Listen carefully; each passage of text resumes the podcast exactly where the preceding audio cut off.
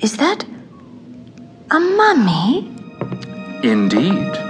From the Great Pyramid at Giza. Oh, and those statues, they're.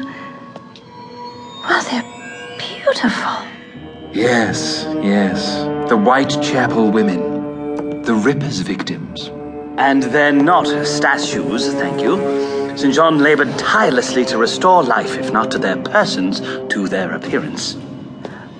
Oh, what is that? That is the most notorious, most infamous tome in existence. The Necronomicon by the mad Arab Abdul al Hazred.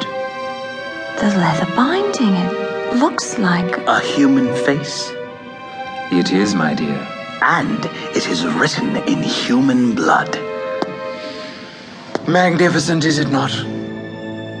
But this, this is the pièce de résistance of our collection.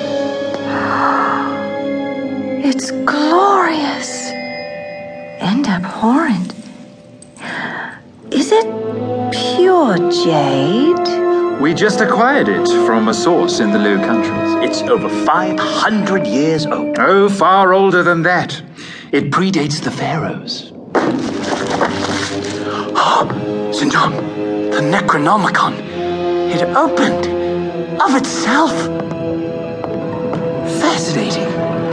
And look, the revealed page.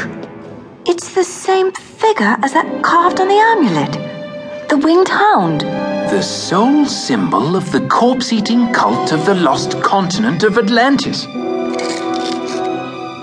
What's that? I don't know. Something scratching. At the door. But how? No one knows the way to our private vault except for us and that woman.